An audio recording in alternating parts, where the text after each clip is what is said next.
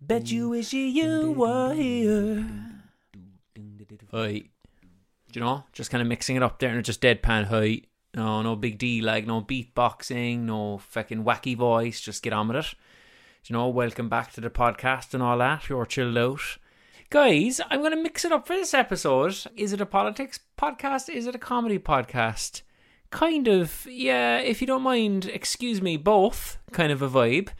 This is certainly more of the comedic quality, right? Because I'm speaking to a fellow comedian, a little, a little. Your man now is about five, six inches taller than me. I'm going to cut to the chase and tell you that his name is Josh Berry. If you don't know him, you're a klutz. If you don't know him, pull yourself up off the ground and type his name into the Google. He is an absolutely exceptionally humorous, talented young man. It disgusts me to learn that he's 25 years old. Like, I could technically and emotionally be his father. In fact, I would love to be his father. I'd love to be his dad for three main reasons. One, I'm I'm a very strange person. Two, I love him.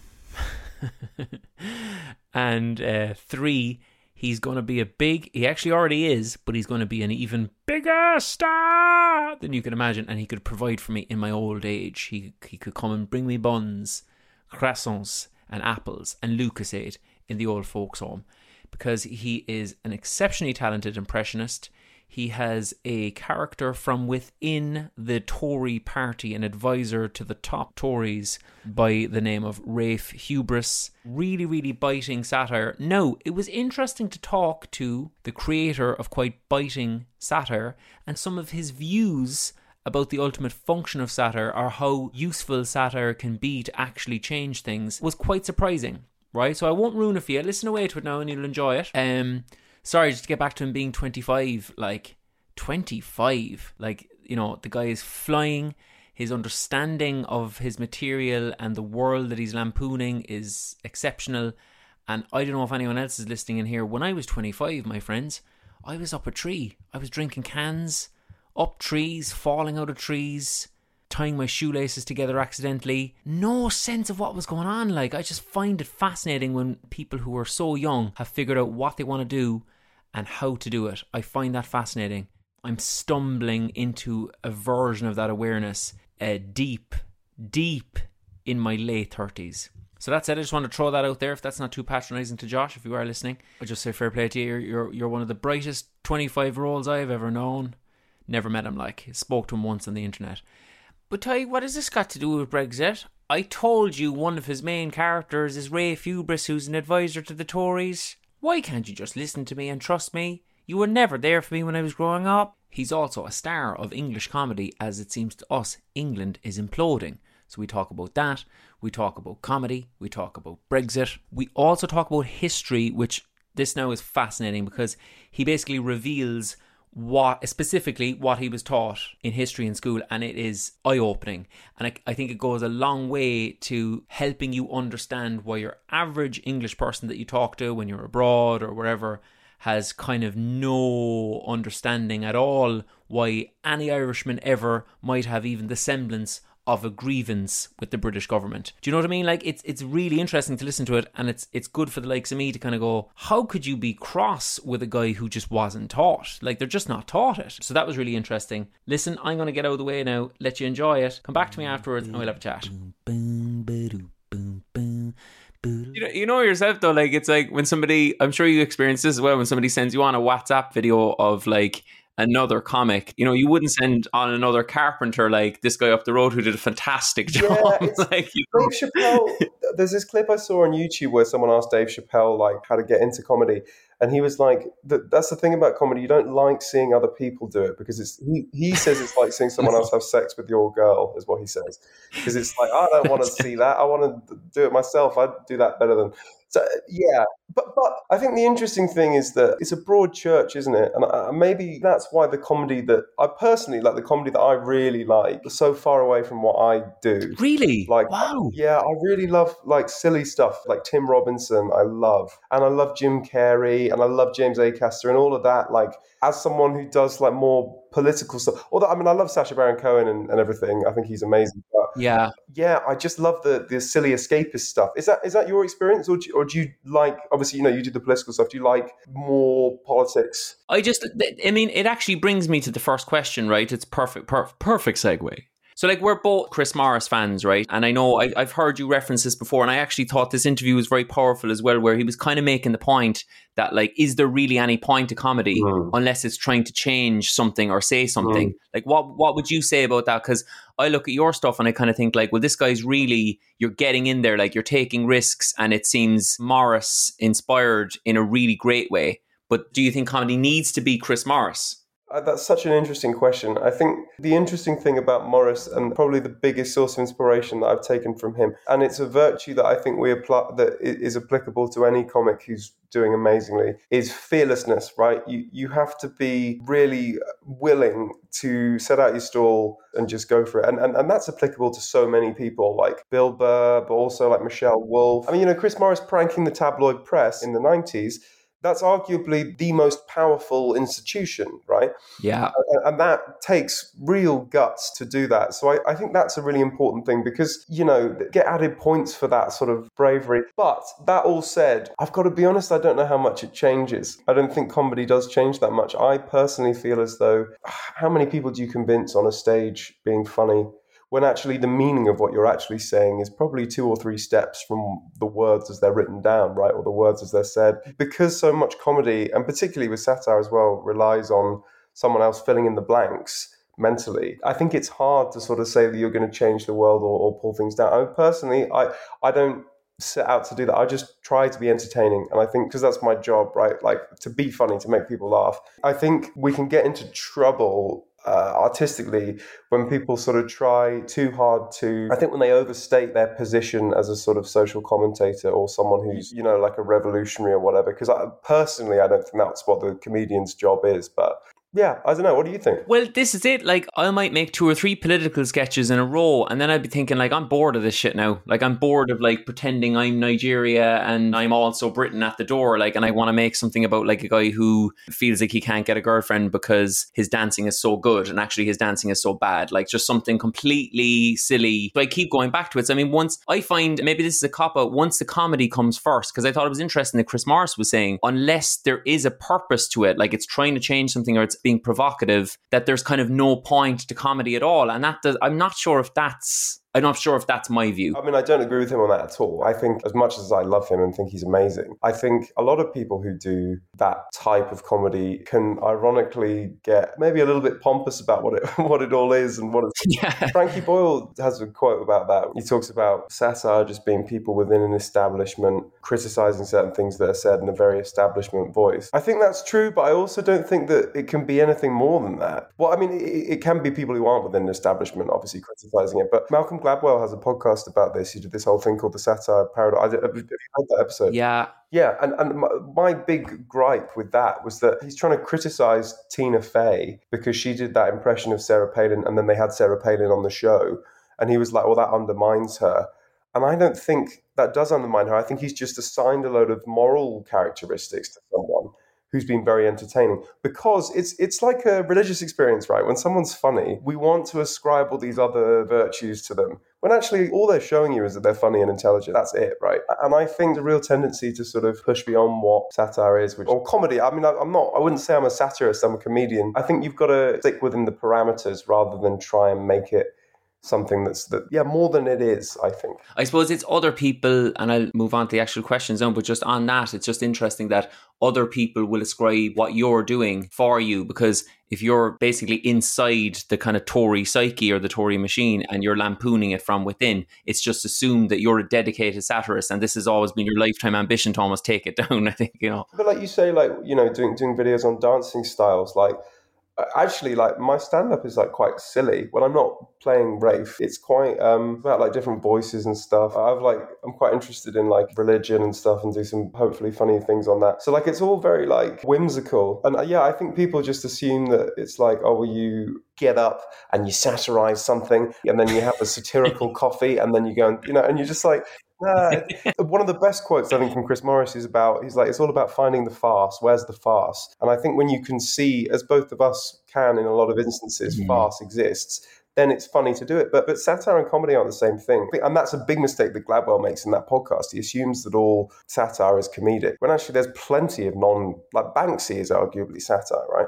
Yeah. One other corollary point on that, I feel like there's this tendency as well with everything, but definitely in comedy to try and find what's the singular reason why this person has done Mm. something. So, like if you put out a political sketch, you'll see yourself online, I'm sure you experience it in greater level than I do, that people will go, oh, he's done this because he's part of this agenda. Right. And that's his whole purpose. Whereas actually 99 times out of 100, the sketch has originated in me walking down the road or going somewhere or driving my daughter to school and thinking, oh, that's funny. Always, like, because otherwise, what's the point? Do you have Yeah. that where people sort of um they like to work back from what you're saying to a presumed notion of what you think about an issue?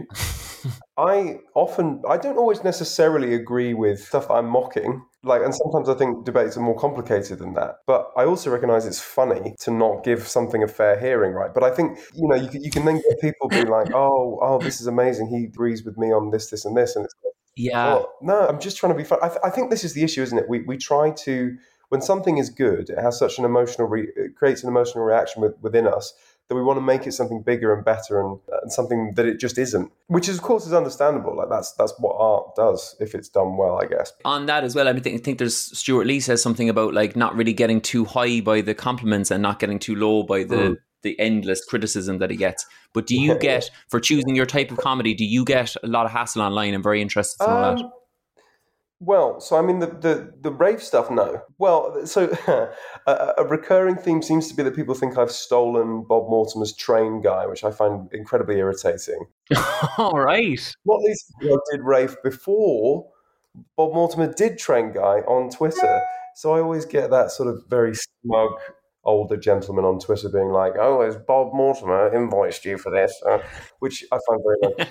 but I, but that's that's fine. I'm, you know, that's there's nothing wrong with that. I, I think because I've been writing a book as Rafe and doing this stand-up show, I haven't been doing as much with Rafe online. But I, I think, like in the real heyday of it on Twitter in particular, I felt as though it was such a sort of unified agreement that we all shared that the government were lazy and doing a bad job in the early days of the pandemic. The problem now is that there are a variety of things they've done very well. I would say, especially when you look at other countries and you know Australia and all that, there has been some good stuff. So it, it's a little bit harder to do because you have less unified opinion. But in terms of hatred, I mean, I'm, I'm sure you have the same experience. Twitter being quite a sort of aggressive forum for quite aggressively left wing ideas because Rafe is an aggressive parody of the right, that seems to be fine. I mean, I've done stuff where I've parodied the left, and um, and that has gone not well um, because. Why is that? Why is that? Well, do you I think? think in the specific instance, you know, my huge sessions character is, is his take of, well, I mean, like drug culture, obviously, and like vice and all that stuff, but uh, simultaneously, like the concept of a of revolution, which is very popular at the moment, I think. And I, yeah. I would consider myself to be critiquing that from a left wing perspective. Like, because all the arguments, they're not my arguments, they're just arguments from like George Orwell, who was a very famous socialist. I'm not like creating anything new. I'm just saying, like, have you thought about what happens after the revolution? Do you not have maybe a bit of a problem with an authoritarian? Like, who gets to be the arbiter for what happens and all of that? But I think the, the super hard left, they're not receptive to that idea because they think the idea of a revolution is perfect. And, and if you stand in the way of that, which isn't conservative, really, Mm. you, you'll seem to be propping up the establishment and, and all of that, which is absolutely not my behavior. But it, but it goes back to what we're talking about, right? Like this um this idea of people want to ascribe your opinions and your views to something that you're doing just to generate laughter. Exactly. And being aware, I think, as well as something I find is like you've enjoyed this sketch, but I'm afraid I'm not your guy. Like I'm not, I'm not, I'm now going to be your guy. Well, that, that's it. But this is my like you know I um well firstly to, quote Dominic Cummings, I'll paraphrase him anyway. He gives a very interesting speech where he talks about the political spectrum and how he's obviously Mr. Anti-conventional wisdom, but he talks about how like the whole political wheel is an unhelpful concept because if you actually poll people, then they come out as way more left wing and way more right wing in general. So like people will be, for example, very hard on immigration but also very pro high income tax, like the average man in the street, uh, according to Dominic Cummings. And given that, like the idea of like being sort of completely left and nailing your colours to the mast, I mean, that's not what I subscribe to. I mean, I guess I would say I'm a, yeah, I'm centre left, but I think to be a comedian, you have to fall within a within a parameter, right? You can't be as far left as maybe some of the people that like Rafe. I sometimes my concern is it's like, oh well, that you you like him because I'm throwing out some fairly socialist ideas because I agree with a lot of them. But yeah, you're you're right. It's like I'm not your guy. I'm not. That's not. I'm just trying to mock something. You know. Yeah, I'm just actually trying to mock something over here. Like, right. just let me at it. how, do you, how do you find it? Because when I um, got sort of, I took it quite badly. I think I now I would take it differently. I would be a, a, bit more resilient. But I remember it sort of quite got to me, and I took a fair amount of time off Twitter for that reason. Wow. I mean, how you know your videos are very successful. You must find that there's lots of stuff in it. And uh, how, how do you deal with that? How does that affect you? I mean, I'm a little bit older than you as well, and I was in a sketch group for a long time where we were doing stuff that was a little bit more down the middle, mm. and then but I had the odd political character that would get a lot of hassle. And there's a part, like being honest with you, there's a part of it, part of me like likes mm. it so mm. I like when people are giving me vitriol, especially if, like you said, if I've done the research to know that a lot of the stuff coming back is bullshit, so I can handle it. Having said all that, there comes to a time when somebody's calling you like a Marxist terrorist supporting scumbag, maybe the tenth time in the day, you do feel like, well, why am I feeling kind of gloomy? So I'm certainly not impervious to the thing at all. Twitter does this really weird thing where it just decides that it will burn someone at the stake mm. because a set number of people disagree with the way that someone's phrased something. But actually, if you sat that person down and looked in the whites of their eyes, you'd be like, maybe they're not coming at this from a completely ridiculous perspective. Do you, do you know what I mean? It, yeah. It just it seems like yeah, there's there's a lot of vitriol and and, and but you're right, mate. Yeah, I think it is. I think it is that. It's like can you get in, build an audience like obviously you're doing, and, and get a lot of success and get your name out there, and then and then you can just get people to come to your stuff in the real world and then hopefully you can maintain that audience from there. That's what I'm trying to do anyway. I think so because I realized recently there when I was like occasionally arguing with somebody underneath the sketch I'd done, and I kind of thought to myself like, what you're actually effectively doing here is arguing that what you've put up is funny. Like you'd never argue a joke in real life. Like if somebody didn't enjoy the joke, you'd have to just accept it and get on with your day. Like you know what the weirdest thing as well though is it's like you'll know this from like performing as well. Like tell a joke in a club or a theatre or whatever. It's so different from Twitter because you can be scared of telling a joke on Twitter, but like there's so much more freedom I think that you get when you're when you're in a live setting because it's like a sort of emotional connection with an audience and you sense that as the comic, don't you? You're like, okay, well I can push this or they're a little bit sensitive about this. I'm not going to do this. Whereas the, the, I guess the problem with Twitter is don't have that intuitive emotional sense, and anyone with any sort of specific set of opinions can pick something up, and then suddenly. Yeah. You know, everyone else just piles in on you. I mean, maybe that goes with the territory. Maybe we're being over. I mean, I'm being more sensitive than you, but, but you know, maybe I'm being yeah, too sensitive in being like, oh, that's people's free speech, and I respect that, and it's very important that they're able to express their opinions. And maybe that's just the price you pay for the amazing narcissistic joy of people listening to your opinions. Yeah, uh, yeah, yeah.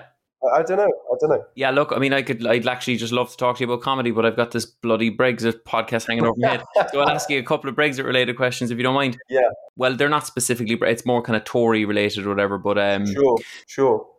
I think Rafe is such a successful character because it captures like clues in the name, but captures the hubris of the Tory privately educated political elite. Because I feel like you've really nailed the fact that like he's cocky, he's entitled. It's really hard to see where the discernible talents and abilities are. In your opinion, is it the lack of ability in its political leaders that has Britain in the seeming kind of shit show that it's in right now?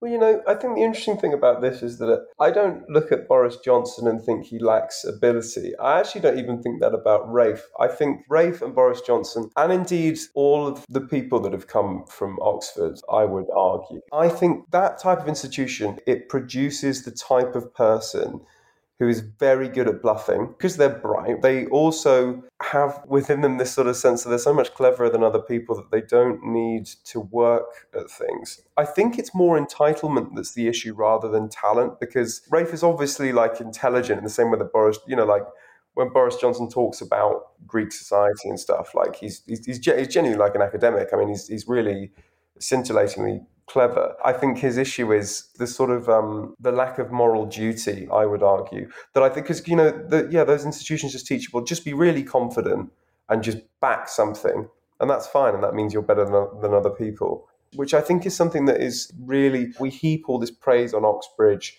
and we have this real veneration of it as, as an institution. And obviously, it is good in a variety of different ways, but I think the system does also produce a sort of bullish intellectual arrogance that isn't the mark of credibility. I think that's it. It's a weird one because obviously Brexit is a, a steaming pile of shit, but yeah, I mean, I, this, some of the stuff with the vaccine has been has been reasonably good, but I, am not I'm not saying that that's down to Boris Johnson. But the furlough scheme was pretty good. So I th- I think it depends. I think it depends on the level of sort of. I, I just think uh, Frankie Boyle says interesting stuff on this. Like I think it just creates a specific type of human being, that type of institution, and I think the virtues and characteristics seem to be reasonably uniform. And I think we would do well among our politicians to get people who maybe weren't as much like that. Right. So, uh, like, what I'm getting from you, which is interesting because I've spoken to an Irish journalist who's been in Brussels the whole way through it, and he's kind of making the point that the EU were just better prepared. So, he, he made no comment on British politicians not having the ability, actually. Yeah. And that's a good point. It's like they didn't have the duty of care to get all the info and look at all the detail because, ironically or strangely, maybe the EU seemed to be better prepped on Northern Ireland than the British government, who actually has jurisdiction over the over the area. You know, that's the consensus in the EU, which actually supports what you're saying. But I think it is that it's just that total. I actually don't think Boris Johnson would be that bad at being prime minister if he tried or if he cared about it. like, I'm not saying nice.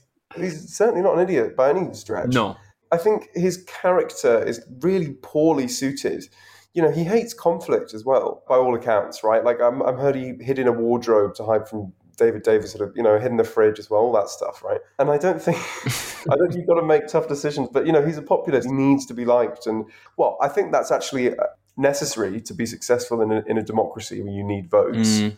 But I also think, without being too wanky, there's a bit in Plato's Republic where he distinguishes between the type of person that wins an election and the type of person that will be good at leading. And our leaders, like proper good leaders, I don't know, like Gordon Brown, you know, a lot of a lot of people quite keen on him. No charisma, but I think I, don't think charisma and leadership are the same thing. And I think we have this very bizarre obsession with that, and, and I think it's to the detriment of our politics. He seems like a very modern leader to me because it is all charisma. Like it's a kind of a tabloid friendly, but also kind of weirdly a Guardian and obviously Telegraph friendly guy because it's charisma rather than leadership, as you say. I, I spoke to a politician once about all of this, and, and she was saying like you know people vote by smell by which I think she, you know, you just get that intuitive feeling about someone. And because Boris Johnson is, for all of his many faults, he's very funny. Like he is a funny man. Totally. And that, and Keir Starmer. I mean, I actually really like Keir Starmer's tool toolmaker joke at the Labour Party conference. I thought it was people who haven't heard it. It was like, what was it? It was my father was a toolmaker and in a similar sense, so was Boris Johnson. Yeah, you know, it's a good joke, isn't it? A really good joke. You can't deny that's a strong gag, like. I'd, I'd love to know who workshopped that with him. I'd tell that on stage. I'd, I'll be very pleased with that. but he, um, he's just not funny. I, but I think this is a problem that the left has. The left, I feel like the right cares about power, and the left cares about morality, and that's very good. But unfortunately, power is always going to beat morality in a race for power.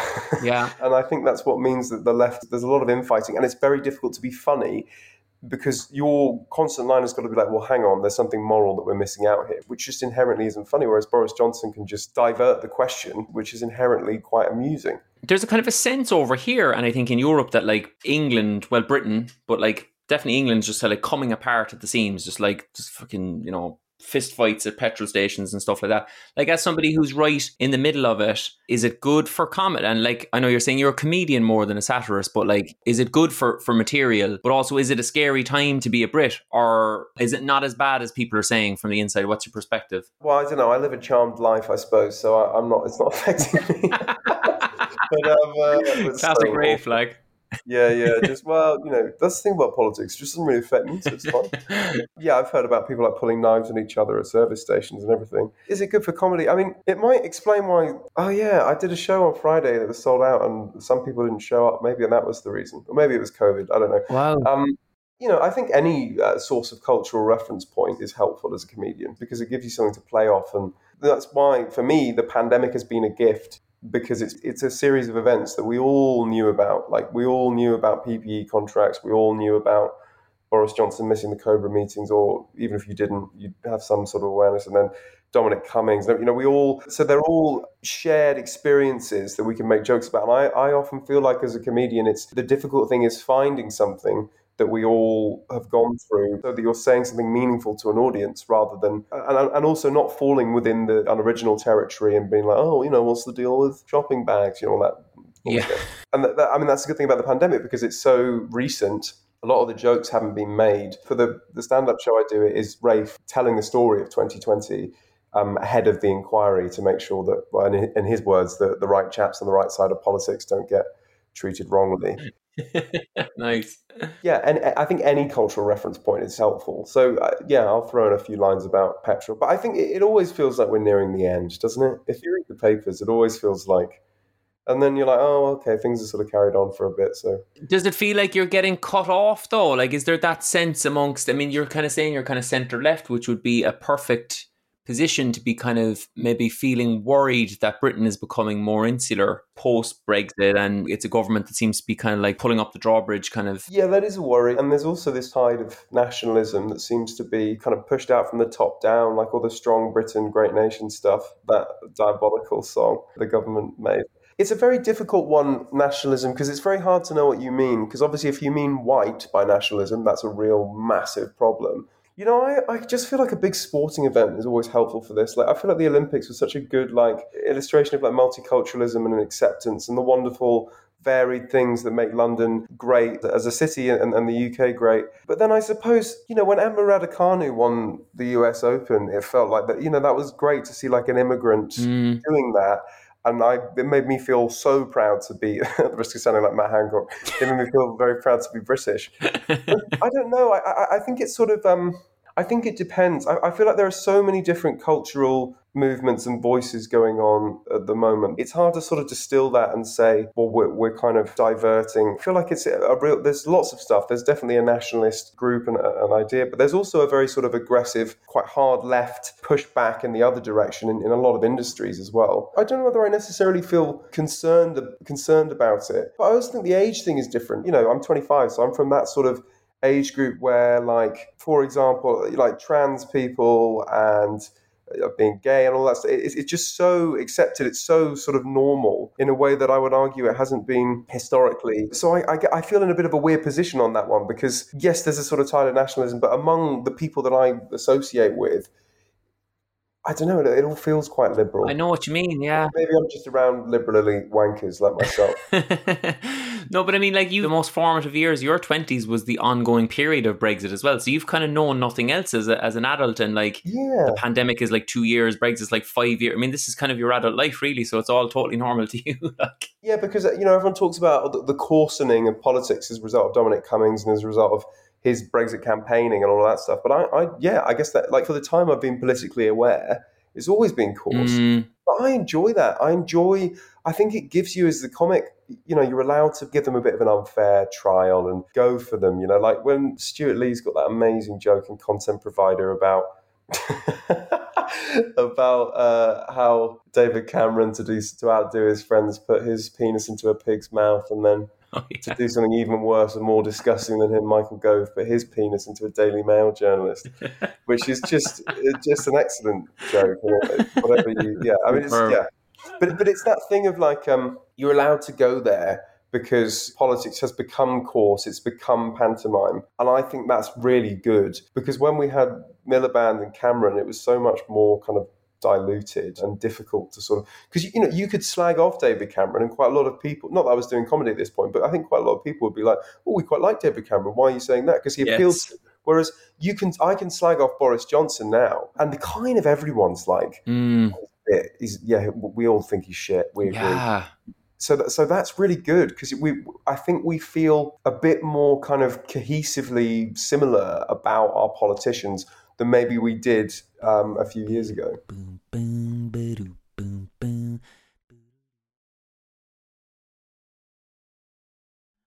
Boom, boom,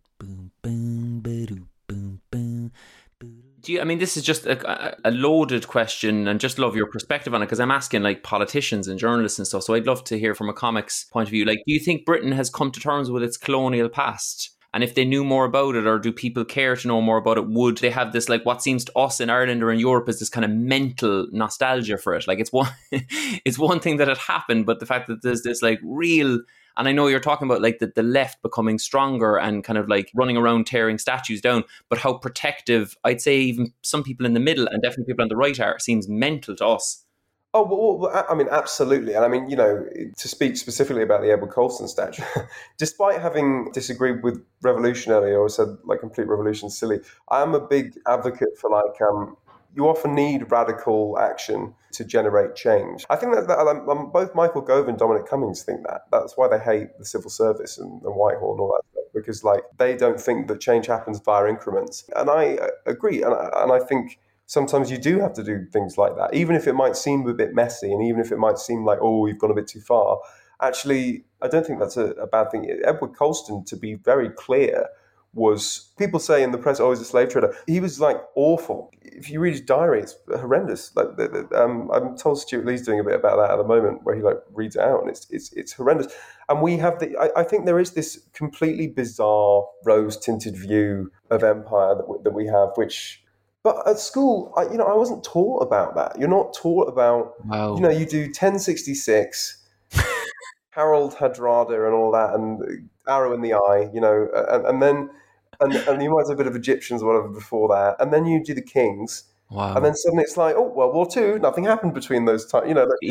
Yeah, yeah. we're gaslighting our own children educationally, Mm. and I find that really odd. I, I mean, yeah, I, I, but I think it is it's an educational thing. Like, if we read about what actually happened and the backlog of racism, we'd be like, well, that was like, you know, it's a mistake, right? Racism is a mis- it's a, it's a mistake based on fallacious reasoning, Yeah. and we'd be like, wow, look at how dangerous that is. But um, I don't know. It's it, I, I- find it bizarre Mm. yeah, that, that's one thing that gives me issues with like jingoism and nationalism. Like there are plenty of things I, I feel very proud to be British for, like the NHS and the BBC and like Olympic athlete. I think athletes very often like make me feel proud to be British. For me, it's a it's, it's a bizarre thing. It needs to be part of the syllabus more. It's a very odd. Yeah, it's a very odd perspective. And, and even when I, I did history A level, I remember doing bits on it then. And even then, there's still a sort of like balance, like, oh, well, yeah, you know, uh, the slavery, but at the same time, you know, the railways. So the, ra- the railways is always a good one. I, there's I love that one. Indian academics that I read, like, and they, you know, they make the point, like, oh, fair play, like, you know, you brought the railways, but that was to transport the shit that you were stealing out of our country, like, you know. Thanks for leaving it when you left. Like that, that was nice of you, like to leave the trains. But no, it's it's really interesting listening to you though, because to get back to this kind of black and white thing that you get online, like, because I'd be from like an Irish Republican background, and there's like a sense in on some of the harder elements of Irish republicanism, not all at all, because that's an evolving thing as well. But there's a sense of like Britain being kind of like, or Brits being slightly morally inferior, like that they're just they're going around wrecking stuff and they don't give a shit, and that their their new generation don't care. But of course, the thing is, and I've always felt, and a lot of people with far more knowledge in this have felt, and you've just said.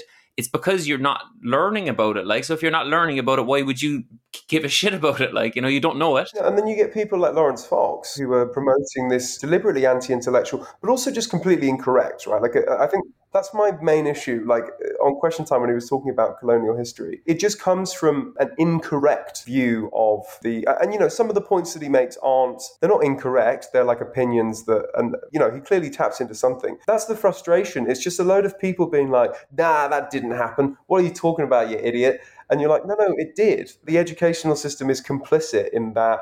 Totally. created ignorance. I find it really, really strange. But again, I think I look at my generation and I feel like we all feel kind of similarly about that one because I, I feel like education about colonialism, certainly when I was at university, it seemed to be a bit more common. Like, I feel like most people would be fairly anti the empire. Do you know what I mean? Like, you definitely sit within a majority if you were like, oh, yeah, I feel shame for that. But it's interesting that you said that your generation, though, like that. So the next generation, you would feel would probably be would relinquish some of those what we feel to be just kind of bizarre attachments to an unexamined history. Colonialism was kind of grand, like we were just kind of you know educating, civilizing them, and kind of bringing them a bit of culture. But it feels like the next generation won't kind of accept that anymore. It's just such a pity then. I mean, this is making too neat a point, but I feel like if the previous generation understood their colonial history, could you argue they may not have voted for Brexit at all? Because there was that kind of anti immigration kind of thing that really gave the heave ho towards the end from Farage and Co., wasn't there, do you think? It's a fascinating one, though. But I, I, I don't know. I, I, worry that maybe that undermines the or underestimates the like um, sophistication of like the algorithmic plan put in place to manipulate people's sort of worst prejudices. If there hadn't been a big anti-immigration tide, I imagine using the th- this is what Dominic Cummings did, wasn't it? He used like very clever like algorithm and, and stuff to you know manipulate people's social media ads. I think there would have been another prejudice that the Brexit campaign cleverly exploited. But yeah, I mean, I, I certainly think there's a link. I certainly agree that like yeah, there, there's a sort of weird. I just find it so alien as a concept because it's just so patently dumb, right? like the idea that but then I guess I, I, guess if you haven't grown up, I've, I've been lucky to sort of grow up and be around like people from different cultures, and as soon as you do that, you're just like, well, the, obviously, you know, what one one guy, one of my favorite comics, um, Brennan, what's his name? Neal Neal Brennan. Neal Brennan. Oh yeah. Have you seen his show, the, the Three Mics? It's really No. cool. You should watch it. It's amazing. He has three different mics. One mic he does one liners. One mic he does stand up, and uh, the other mic he does hard hitting emotional stuff. Right. He's an amazing former speaker. He, he did a lot of work with Chappelle. They used to write the Chappelle show together. And but he uh, he talks about the way out of racism is he's like you have to fuck your way out of racism. Everyone need just fall in love with. But, but, I, but I think there's so much truth to that. Like if you Yeah. have mates from different cultures, you want to learn about their lived experience. Of course. it's like it's like the root out of misogyny is to fall in love with a woman. I would argue. Do you know what I mean? Like because you care about that person, and you're like, okay, I, I I understand your plight, and you want to learn. I guess that's why London, you would hope and think, probably a bit less racism in the more multicultural areas, but then sort of across the UK, may, may, maybe a bit a bit more. But I don't know. It's a very complicated issue. No, that's great. I mean, love is the answer. Like that's like, I mean, it's it's a cliche, but it's absolutely true, and that's why Twitter is a hotbed of aimless hatred because nobody's met anybody and has any discernible feelings, good of a positive nature for anyone. But do you find? I think the thing people also love to do on Twitter is that sort of like ha ha ha gotcha type thing. Do you, I'm sure you must find this as a successful comedian. People have a perception of you, and then they will play off that perception of you as if that's a certain thing and it isn't just something that their mind has created. Mm, And then try and point out areas where you're being contradictory relative to that sense of you or your brand or whatever. Do, do you know what I mean? Totally, totally. And I like what's amusing to me now, I'm getting to the point where I'm finding it quite funny, and I'm sure you've experienced this is like no matter what I put up now, you're getting some shit. So, so mm. even when I try to play to one side, which I which I don't deliberately do, but it would appear that way in terms of that paradigm of like he's our guy, why is he doing this? Today I've put out a sketch that has a, a TD, like a, a what would you call it, um, an MP, your version of an MP from the exact opposite party that I would support, and I've done a sketch with them today. So I've gone now from you know I get shit because I'm over too far this side. No, I've gone to this side, and that's amusing to me because I haven't changed at all. Again, I've just been looking for things that I think are funny. But you have to be able to mock things. If we're speaking like purely about mockery, even or, or yeah, just comedy, like you just have to be able to do what's funny. Or from a mockery perspective, you just have to be able to do what is ludicrous, right? Yeah, And both parties and both sides and both all different kinds of politicians have ludicrous ideas at some point, and and you have to be allowed to to mock them because then you're not telling the truth, right? Like I think the, the point is if people have got to think that like you're saying something accurate and insightful, and if you're just on one side, then you're not telling the truth anymore. You're just and that can be very entertaining. uh, You know, yeah, Stewart Lee being the perfect example. I love it how he doesn't give the right wing a fair hearing, but it's um, you know, it's hilarious because he, you know, and, and and he himself would talk about you know that being an unreliable narrator and all that stuff. yeah. And it's brilliant.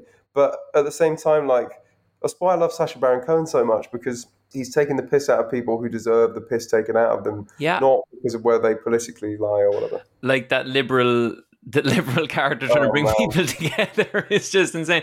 But like I have to say, like what I really love about your stuff is that you're deliberately doing that as well. Like I've detected as many lampoons or piss takes of what you would call lefties, some version of lefties, as you would centrist or hard right. And I think that's great. But as we were saying at the start, I think it's very, and I don't have an answer for this, but I think it's interesting the way that when you're hammering the left, your numbers seem to drop dramatically, which uh, I, which has been my experience as well. So maybe Twitter is more of an echo chamber for some version of leftism. Presumably, it is. I suppose. You, you know what the weird thing is? Like in in different contexts, like I've spoken about the left, like on stage, and you still feel like it get it's getting laughs in a way that on Twitter, if I was like, you know, it's just it's very like throwaway joke, a throwaway comment, but I was talking about how the left the left takes criticism like teenagers, right? Like they're literally like Kevin and Perry being like, "Oh, what? What? I can't believe you said that. Cancel forever." You know, like if you do that on Twitter, you're going to get a lot of shit. Whereas in a comedy club or theatre, or like people, they're like, yeah, that is that. We, we think that. And I think that's the weird thing. Like you get into the real world, and I've never had a conversation with someone where I've seen any view anywhere near as extreme as the sort you get on Twitter. Like they seem, Yeah. they're so much more reasonable yeah, because you can engage them properly, and there's no one, you know, when it's just you and someone else. There's not like five or six other people who are like clubbing in him, get him. yeah, like, yeah, forget him, fuck this guy. Imagine that. That would be a weird addition to a wedding. You're having a conversation, so you know, just but Good It's- sketch. yeah, I, I, I think you've got to though. You've got to, t- and that's very kind of you to say that. That was a conscious decision, having just being such an enormous fan of Sacha's, and particularly Who Is America, actually. And I think that got so little praise for how good it was. Mm. Like, the reviews were, were shit Yeah. for that because it was it was brilliant, and yeah, the Doctor, the, the, Incredible. the Doctor, what is it, Kane De, De Nironchello Yeah. Uh, liberal parody. There's just something so satisfying as well. I'm sure you think this. I feel like this is what like where character comedy is good. There's something so satisfying when you see yourself in it and it makes you cringe. Like Absolutely. that is me. Like I'm like a, a horribly cringeworthy, overcorrecting white liberal type, Yeah. and and and I was just like, oh fuck, that's so great. That's exactly.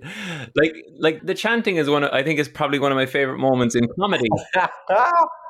Is just, the way it, it just goes on that beat or two like too long each time as well is just like yeah. so good but, but also like just i love i love how um and i try and use this as a barometer for like other character stuff i do in that show in the first 30 seconds he slaps you across the face with who the character is and you know within maybe the first line who he's being and it's so funny like you know when he's talking about when the election was stolen from president hillary clinton yeah, No, yeah. and you're just it's just perfect. The thing that I loved about that so much, and it's something that I really like to go into more, like that sort of cringing liberal type, because there's a lot of comedy there. But what I love is that it's so deft. It's such a sort of subtle parody, but it was so on point as well. Because and he just gets to the core of what's funny about it, which is fundamentally someone trying to be something that they're not quite, which I, I think is amazing It's hilarious. that's the essence of so much of comedy. Someone's doing a bad impression of something, and we're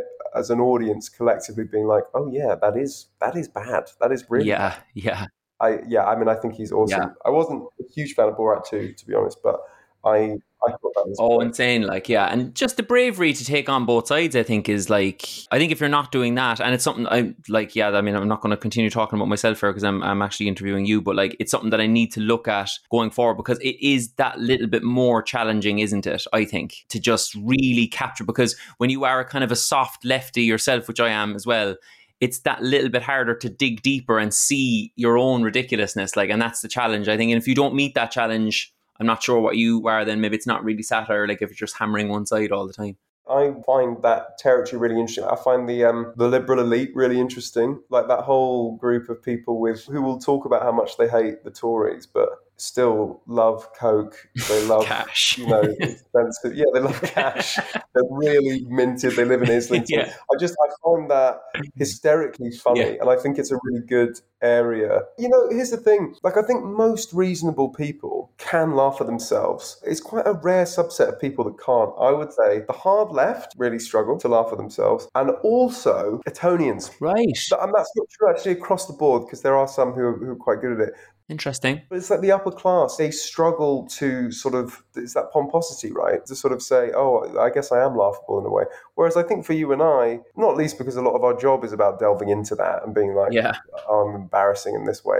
I quite like it when someone takes the piss out of me because I think it's fair and, and funny. Yeah, you've got you've got to mock both sides. You've got to go into those those areas. And and also the one thing I was going to say to you about about Twitter, I mean, because yeah, Twitter's a pain in the ass, but Instagram is very good for that sort of stuff. They tend to be a little bit more receptive. Yeah, maybe that's a, if if you want to do more lefty piss takey stuff, maybe that's the forum. Interesting. Wow. Yeah, I just can't get myself to land on Instagram at all. I feel the Insta Huns don't give a fuck about the Benin bronzes, you know? That's been my experience anyway. But Yeah, that, I, I, it's weird that because I feel like with Instagram you sort of got to play their game in that like so like I do a lot of like swipe across ones for whatever reason works so much better. And actually, Okay. artistic doesn't work on Twitter, right? But I think you definitely find your audience on there. Like there will be plenty of people who say, I want to see the left taking the piss out of because it deserves it Yeah. in the same way the right does. Like it's not going well for the left at the moment, particularly in the UK. They deserve some criticism, and they also and criticism's helpful because it helps you learn. You know, Definitely. I mean, yeah, we you feel Labour is a bit of a laughing stock at the moment. Anyway, that's the way it feels over to us. I think this is an age-old aspect of human psychology that when we get into that sort of holier than thou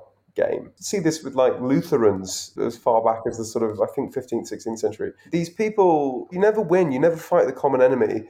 You just end up saying, "Well, actually, I'm better than you because of this, and I'm better than you." And there's no benefit when it just eats itself. And the right, for all of their faults, are incredibly good at working together That's very true. and the left need pragmatism because more time they spend fighting among each other. And don't get me wrong, the trans issue is an important issue, but they've got to club together and defeat the common enemy. Like in Game of Thrones, when they're like, let's fight the White Walkers together. You know, they could have fought Cersei and then the White Walkers would have screwed them over. Sometimes you've got to club together. That's that's that's what I'm trying to say. That's great. Very last question, and again, it's pure speculation, but you don't have a crystal ball. But your experience of England right now and English nationalism, as we've talked about, what's the next 10 years, 20 years going to look like? Pure speculation, but do you feel, for instance, that Scotland will go independent, that we'll eventually, England will also independent, and maybe the potentially be a United Ireland? Well, I think the Scots, with good reason, don't like us. um, and I, I mean, I, if I were to bet, I would bet that will happen in the next ten years. Surely, there seems to be enough sentiment in, in that way. And although it'll be interesting to see if Boris Johnson's no longer in power, that might change things. But I think Boris Johnson for the Scots represents the worst of the UK, and I understand why they would feel that way, and I agree with them.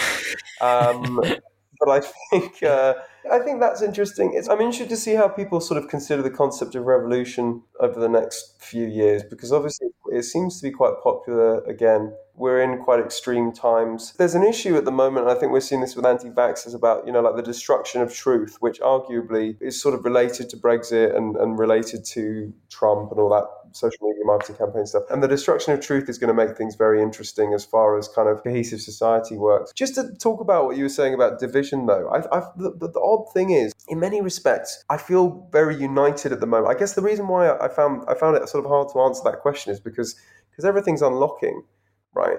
So, and we're sort of living normal life now. You feel a lot more connected to other people because you're seeing them and stuff and you're going to bars or whatever, you're in the same place as people. If there is a sort of nationalist division that's emerging, it's hard to behold because I think we're all just so pleased to be around people again that I think the politics of sort of hatred and division maybe is slightly less. But then, uh, yeah, I, I, I don't know. It's it, it's going to be interesting to see with the, with the sort of the fallout of COVID whether anti-vaccination is going to continue because we're in a real period of flux on on that one and the issue of vaccine passports and, and it seems to be very emotive for a lot of people. But yeah, I, I hope it becomes more moderate. That's all I'm going to. Well, actually, do I? Maybe I don't.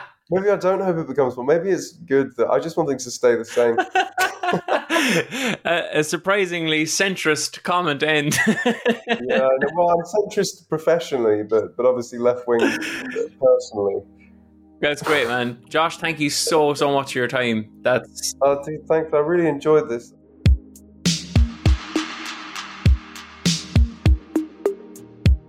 Well, guys. How d- how did you get on? How did you find that? I'm I'm kind of treating you there now, like you're gone off on your school tour, and I'm your ma'am collecting you at the school gates. And uh oh, I do not recognize that pants or t shirt. I hope you enjoyed listening to that interview as much as I enjoyed conducting it. Very, very smart guy, going places. Clearly a big Bojo fan. Did you get that sense? I was quite, listening back to it, I was quite surprised. Like, whoa, this guy is very partial to a bit of Bojo. No, but you know what? I love that honesty. I really love that honesty because there's no, you feel there's no consideration with him there where he's kind of going, mm, it's probably not very popular now to say that I think Bojo's smart and uh, that the Tories have done an okay job. I like that honesty. I like the honesty as well where he kind of goes, yeah, I, I hear that England is a bit of a kind of divisive shit show at the moment, but as he jokes, I kind of live a charmed life and actually me and my friends we have kind of pretty progressive liberal views anyway. That's just natural and normal to me. I don't notice any fracturing. I just love that. Just be yeah just be honest. Be honest guys. Like I kind of, for what it's worth, really, like just in case Boris Johnson is listening to this podcast, you know, I'm gonna go a bit balls out here now and say that I kind of slightly disagree with uh, Josh there, insofar as I feel that that Bojo is is he's esoteric. He engages in sophistry, I think, and that can sometimes be mistaken for actual practical, useful intelligence. I think, in my opinion, he has traditionally done well. He kind of whips out a bit of broken Greek. I would say he's reasonably well read, don't get me wrong, but I think he's done a really good impression of a usefully smart person for a long time. And you can feel, certainly as an Irish person looking at the English media at the moment, you get a sense that the kind of the bluster and that that kind of charm and the quotations and whatnot. Well, first of all, they've they've actually, as time has gone on, he's gone from kind of quoting Homer to kind of quoting Peppa Pig. So he himself is kind of losing faith in his own rubbish. I also think the public's appreciation of him or tendency to like him or to like that kind of caricature thing that he created for himself has really drastically diminished. And I think that's even actually starting to bear out in the polls. But anyway, I totally digress. I'm just going to finish up by saying that you should check out Josh Bar Josh Barry. Sorry guys, one of my very good friends in London is called John Barry. So you should actually check out John Barry as well. He doesn't have a website at the moment, but I think after this podcast, he probably will get on one. JoshBerryOfficial.com. The guy is touring all the time. I'm actually trying to get him. I'm trying to. I'm a promoter now. Like I've suggested to him coming over to Ireland. I know he's already got a very uh, sizable following here, but he's touring all over the UK. He's got a new book out. He is only going to go one way, and that's further towards the tip top check him out. Join me next time, and that could just be just clicking on the, the thing underneath the thing you've just clicked on for another episode. You might have noticed that I, I've I've done I've basically done Britain now. I've conquered Britain, right? I'm the Romans. We've done Scotland, Wales, England, and Northumbria now, right? And in the next episode, it's time to head off home. I'm coming to Ireland, baby. Tune in that time. Bet you wish you were here.